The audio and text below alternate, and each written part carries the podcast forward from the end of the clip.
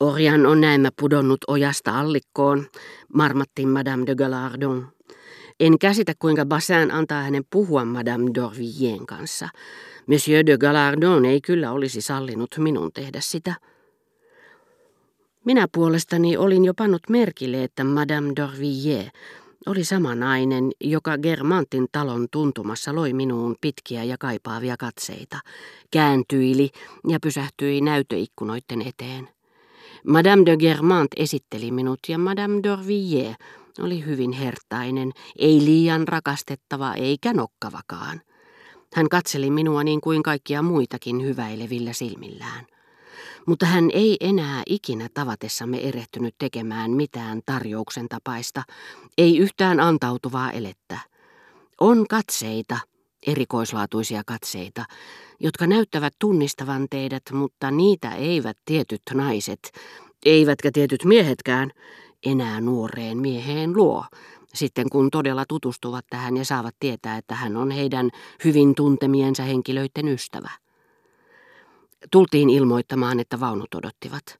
Madame de Germant tarttui punaiseen hameeseensa laskeutuakseen alas portaita ja noustakseen vaunuihin, mutta sitten häneen ilmeisesti iski katumus tai halu olla mieliksi ja ennen kaikkea käyttää hyväkseen tilannetta, joka ehdottomasti esti pitkittämästä niin perin ikävystyttävää tekoa, sillä hän vilkaisi Madame Galardonia, ja sitten ikään kuin olisi vasta nähnyt hänet ja tullut toisiin ajatuksiin, hän siirtyikin, ennen kuin lähti laskeutumaan, portaiden toiselle puolelle, iki-ihastuneen serkkunsa viereen ja ojensi tälle kätensä. Hirvittävää, miten aika kuluu, huokasi Herttuatar ja kääntyi sitten, jotta ei vain olisi joutunut kehittelemään kaikkia pahoitteluita ja laillisia syitä, joita tämän lausahduksen oli määrä sisältää, kauhuissaan katsomaan Herttuaa, joka seisoi jo kanssani vaunujen vieressä ja sadatteli nähdessään vaimonsa menevän Madame de Galardonin luo, ja esti viivyttelyllään muitakin vaunuja lähtemästä liikkeelle. Orjan on toki vieläkin hyvin kaunis, selitti Madame de Galardon. Minua aina huvittaa, kun ihmiset väittävät, että me muka olemme huonoissa väleissä. Me voimme olla vuosikausia tapaamatta syistä, jotka eivät muita liikuta. Meillä on liian paljon yhteisiä muistoja joutuaksemme eroon toisistamme. Hän tietää kyllä, että sisimmässään pitää minusta enemmän kuin useimmista joka päivän tuttavistaan. Eivät hän he edes kuulu samaan luokkaan. Madame de Galardon käyttäytyi aivan kuin hyljeksityt rakastajat. Hekin yrittävät usein kaikin voimin uskotella olevansa lähempänä kaunokaisensa sydäntä kuin tämän varsinaiset lemmikit. Ja ylistäessään herttuatarta, välittämättä vähääkään siitä, miten suuressa ristiriidassa hänen sanansa olivat hänen äskeisten puheittensa kanssa, hän todisti epäsuorasti, että Madame de Germant tunsi paremmin kuin hyvin kaikki ne ohjesäännöt, joita todella elegantin naisen tulee urallaan noudattaa. Toisin sanoen juuri kun hänen häkellyttävin asunsa herättää kaiken ihailun ohella myöskin kateutta.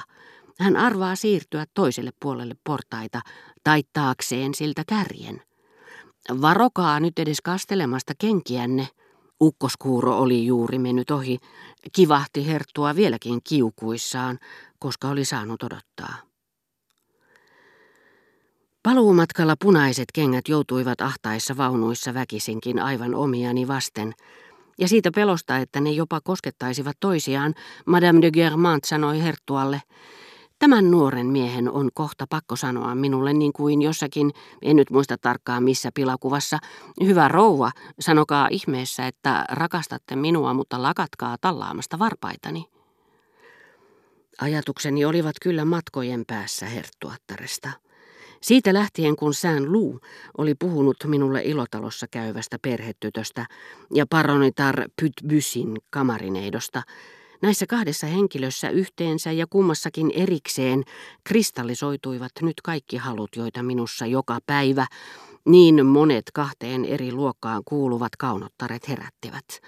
Yhtäällä upeat ja rahvaanomaiset, suursukujen ylenkatseelliset ja majesteetilliset kamarineidot, jotka sanoivat me herttuattarista puhuessaan. Toisaalla Nuoret tytöt, joihin joskus ihastuin, ilman että minun tarvitsi edes nähdä heitä vaunuissaan tai jaloittelemassa, yksinkertaisesti vain luettuani heidän nimensä lehdestä, vaikkapa juhlatanssiaisten kuvauksesta, niin että etsittyäni huolellisesti osoitekalenterista linnat, missä he viettivät kesänsä, vaikka usein annoinkin samantapaisen nimen johtaa itseni harhaan, ja haaveilin sitten vuoron perään lännen tasangoista, pohjoisen hiekkasärkistä ja etelän mäntymetsistä. Mutta vaikka kuinka olisin sulattanut ihanimmat mahdolliset rakennusaineet, muovatakseni niistä sään luun piirtämän mallin mukaan kevytkenkäisen perhetytön ja paronittaren kamarineidon, näiltä kahdelta maattavissa olevalta kaunottarelta puuttui se, Mistä en mitään tietäisi niin kauan kuin en heitä olisi tavannut, nimittäin yksilöllisyys. Mutta mikä ihana rauha kaikkien minua alituisesti kiusanneiden halujen ja epätietoisuuden, hetkellisten usein nimettömienkin ihastumisien jälkeen, häilyvien ja varjomaisten, joita niin vaikea oli toistamiseen tavoittaa ja vielä vaikeampi, ehkä mahdotontakin valloittaa, Saada nyt vihdoinkin kaikesta tästä sekavasta, väistyvästä, anonyymistä kauneuden määrästä valita kaksi nimilapulla varustettua valioyksilöä, jotka varmasti tiesin saavani käsiini, koska itse vain haluaisin. Lykkäsin tuonnemmaksi tämän kaksinkertaisen nautinnon niin kuin työhön ryhtymisen hetkeäkin, mutta tietoisuus siitä, että sen halutessani saisin, suorastaan vapautti minut tarttumasta siihen, niin kuin rauhoittavat lääkkeet, joita ei enää tarvitse, jos ne vain ovat käden ulottuvilla, vaan nukahtaa. En koko maailmassa halunnut kuin kahta naista, vaikka en pystynytkään heidän kasvojaan kuvittelemaan. Olihan sään luu sentään nimennyt heidät ja mennyt takuuseen heidän myötämielisyydestään.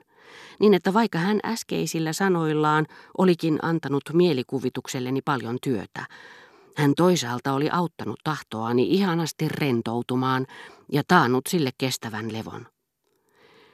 No entä voisinko minä, kysäisi Hertuatar, kaikkien teidän tanssiaistenne ohella olla jotenkin avuksi teille? Onko teillä mielessä mitään salonkia, missä toivoisitte minun esittelevän teidät? Vastasin pelkääväni, että se ainoa, mikä minua houkutteli, ei ollut hänen mielestään tarpeeksi elegantti. Kuka se on? Hän kysyi uhkaavalla kurkkuäänellään, melkein suutaan avaamatta. Paronitar Pytbys. Nyt hän oli olevinaan todella vihainen. Kaikkea sitä kuuleekin, voi hyvä tavaton, te taidatte tehdä minusta pilaa. En edes tiedä, minkä merkillisen sattuman kautta minä tunnen tämän naisihmisen nimen. Sehän on seurapiirien pohjasakkaa. Yhtä hyvin te voisitte pyytää minua esittelemään teidät rihkamakauppiaalleni. Tai ei sentään, sillä hän on viehättävä nainen. Te taidatte olla vähän hupsu, poika parka. Oli miten oli, pyydän teitä hartaasti olemaan kohtelias ja jättämään käyntikorttinne niille henkilöille, joille olen esitellyt teidät, ja käymään heidän luonaan vierailulla, mutta varokaa visusti puhumasta heille paronittaresta, jota heillä ei ole kunnia tuntea. Kysyin, eikö Madame d'Orvilliers ollut hieman kevytkenkäinen. Voi ei sitten ollenkaan, te erehdytte henkilöstä. Hän on pikemminkin turhan kaino, eikö totta Bassan?